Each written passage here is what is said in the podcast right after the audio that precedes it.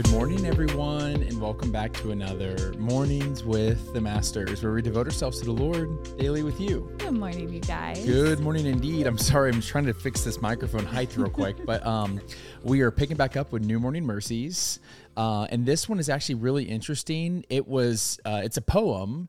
And so we originally thought we were just going to skip to the next day, but then we read it and we're like, oh, wow, this is just so beautiful. So we're going to read the scripture that coincides with it and then we'll read the poem. But just, you know, just for you all to be aware, it may sound a little funny compared little to different than yeah, a little different. So let's just not let this one just like glaze over. If you're if you're having trouble following along, just make sure to rewind and any of that. And I don't need to coach you on this, but I'm just sharing that after I read it, I was like, oh wow, this is actually like really sweet. Yeah. Okay. The scripture is Psalms chapter 14, the whole chapter, and it says this Only fools say in their hearts, There is no God. They are corrupt and their actions are evil. Not one of them does good. The Lord looks down from heaven on the entire human race. He looks to see if anyone is truly wise, if anyone seeks God. But no, all have turned away. All have become corrupt. No one does good, not one single person. Will those who do evil never learn? They eat up my people like bread and wouldn't think of praying to the Lord. Terror will grip them, for God is with those who obey him. The wicked frustrate the plans of the oppressed, but the Lord will protect his people. Who will come from Mount Zion to rescue Israel? When the Lord restores his people, Jacob will shout with joy and Israel will rejoice. The devotional says this Tear up your list and throw it away. What God has planned for you is better than anything you've dreamed of for yourself.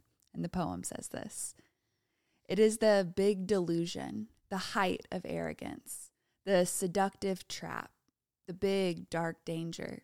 It leads nowhere good. Its destiny is death. It sat at the corner of the disaster in the garden. It propelled the sad rebellion of Adam and Eve. It tempts us all again and again in situation after situation, location after location, relationship after relationship. We fall into thinking what multitudes of our lost forefathers thought. We buy into this one fatal thought that perhaps we're smarter than God, that maybe our way is better than His way. Only grace can deliver the deluded from the danger that they are to themselves. Yeah, that's beautiful. Mm-hmm. It, it is a diluted danger because we tend to water down how bad we could actually be or how intrusive some of those thoughts can be where we think that our way is better than God's way. And I'm guilty of it. I know Tori's been guilty of it. And I, I'm sure you all have had moments where you're like, God, if only you did this, then things would be right Yeah. but sometimes as like as as sensitive as those topics can be especially re, you know regarding like deep prayers like prayers for healing prayers to fight loneliness and be yoked with somebody you know like prayers for a baby like these are real things mm-hmm. that we really deeply desire and so i don't want to minimize those what i do want to do is talk about our posture under god mm-hmm. because when we think about David, you can think about a lot of things. You can think about David and Goliath. You can think about what he did with Bathsheba. You can think about how he planned and plotted to have his like best, you know, warriors killed. And or you can think about how he was a man after God's own heart. Mm-hmm. And I just loved how no matter what David did, he had this childlike posture under the Lord where he wasn't acting as if he knows better. He like he depended on the Lord as his father. Mm-hmm. And I think that's something that we all could do a better job at to really embrace the inheritance that we are the heirs to his kingdom. We are his children. Yeah. and and he loves us like his children. And sometimes that comes with correction. Some that sometimes that comes with no's. Mm-hmm. But it, it is always coming from a good place because he is good. And so i just love the idea of of reminding our hearts that god is not slow. God is not withholding. Mm-hmm. But we have to make sure that we're not basing our our perception on whether God is slow to deliver on his promises or God is withholding good things from me if it's based off of the kingdom that we want for ourselves and the will that we have for our own lives or is it a kingdom that he's building and the will that he has for our life because our life is not our own. He purchased yeah. it with the blood on the cross. And I know you all know that, but let, let, let that minister to your heart and make sure that our actions mm-hmm. and our thoughts are not saying, well, I would have done things differently. Mm-hmm. Like, I disagree with that. And that doesn't mean you can't go to God and say, Lord, I'm having trouble with this. That's what he wants. Yeah. A person after his own heart. But but that leads to this place of submission to him to say, "Oh, okay, God, I, you actually have a lot bigger picture than me. You are so much more grand than I am. Yeah. Lord, I will I will submit to the plan that you have mm-hmm. because you are doing something different than me.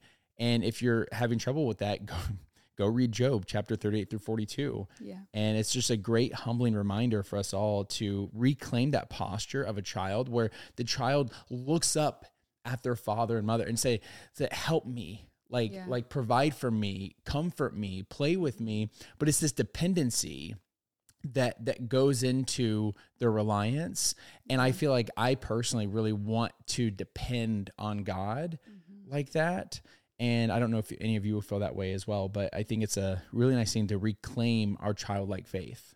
Yeah, and it's funny because it's that temptation that he's talking about when it says we're all tempted to think that we're smarter than God. And I don't think that any of us would physically ever say, Yeah. I think I'm smarter than God. Like literally, I don't think any one of us listening to this podcast or Chad and I would be like, "Oh yeah, like my plans are better, my thoughts are higher." Like we wouldn't actually say it, but what do our actions mm-hmm. say? Because maybe we don't think that, but the way that we're pursuing things, the way that we're thinking about things is actually saying something very different. And I love that in the verse it says, For God is with those who obey him. And it comes back to this thought of obedience with God. And it's something that we're trying to teach Micah right now is how to obey. What does no mean? What does yes mean? Like trying to teach him to obey because we know that we're smarter than him. like we know mm-hmm. that him touching the fire would not be a good thing or him picking up a knife would not be a good thing. But in his mind, he's like, why not? Like, yeah. I don't really understand. I think that that would be so much fun to play with, right? And so it's like when you take on that perspective of, okay, even if God says no, even if God corrects, even if God disciplines, let me take that as pure joy because it means I am his child. And parents who discipline their children, they love their children. They want the best for their children. They want to raise their children up underneath God. And so I don't know, I just I love when I hear verses about how the world is going crazy, but God is with those who obey him. And the fact that we get to obey a good father who only has the best in mind and in store for us.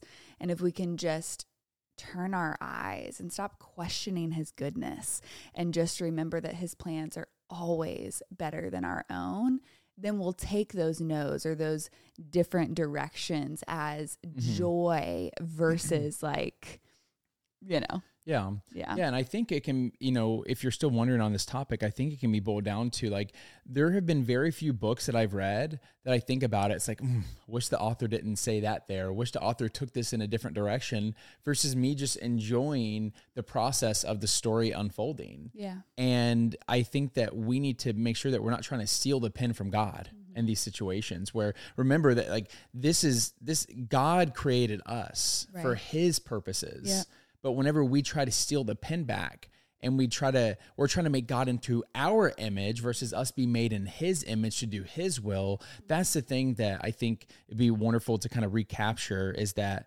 that that posture of just reminding yourself, okay, yes, my words are not saying that I know better than God, but are my actions and are the thoughts that are in the back of my head that I don't yeah. really tell people about, are they telling my subconscious that I would do things far differently than than a good God. Yeah. So praise the out? Yes. Dear Heavenly Father, Lord, we love you. We thank you that your plans are far greater than our own. We thank you that you call us your children. We thank you for the purpose and the plans that you have for us, Father. Lord, I pray that um, if our actions have been speaking differently, as if we know better than you, Father. Would you convict us of that today? Would you remind us that as we submit to your plans, there is greater joy in store for us, Father? We thank you for your correction, for your discipline. That that just means that you love us, and we thank you for your love, Father. I pray that in every action and every thought, we would glorify your name. Lord, we can't do it without you. So we're praying this in Jesus' name. Amen, Amen, God. Amen, God. Amen, y'all. When I was that perfect time to break out the worship music, break out the journal, and continue pressing to the Lord. Yes, and y'all don't forget that you are God's masterpiece. And don't forget that we love you. We love you guys, and we be talking to you tomorrow. Adios.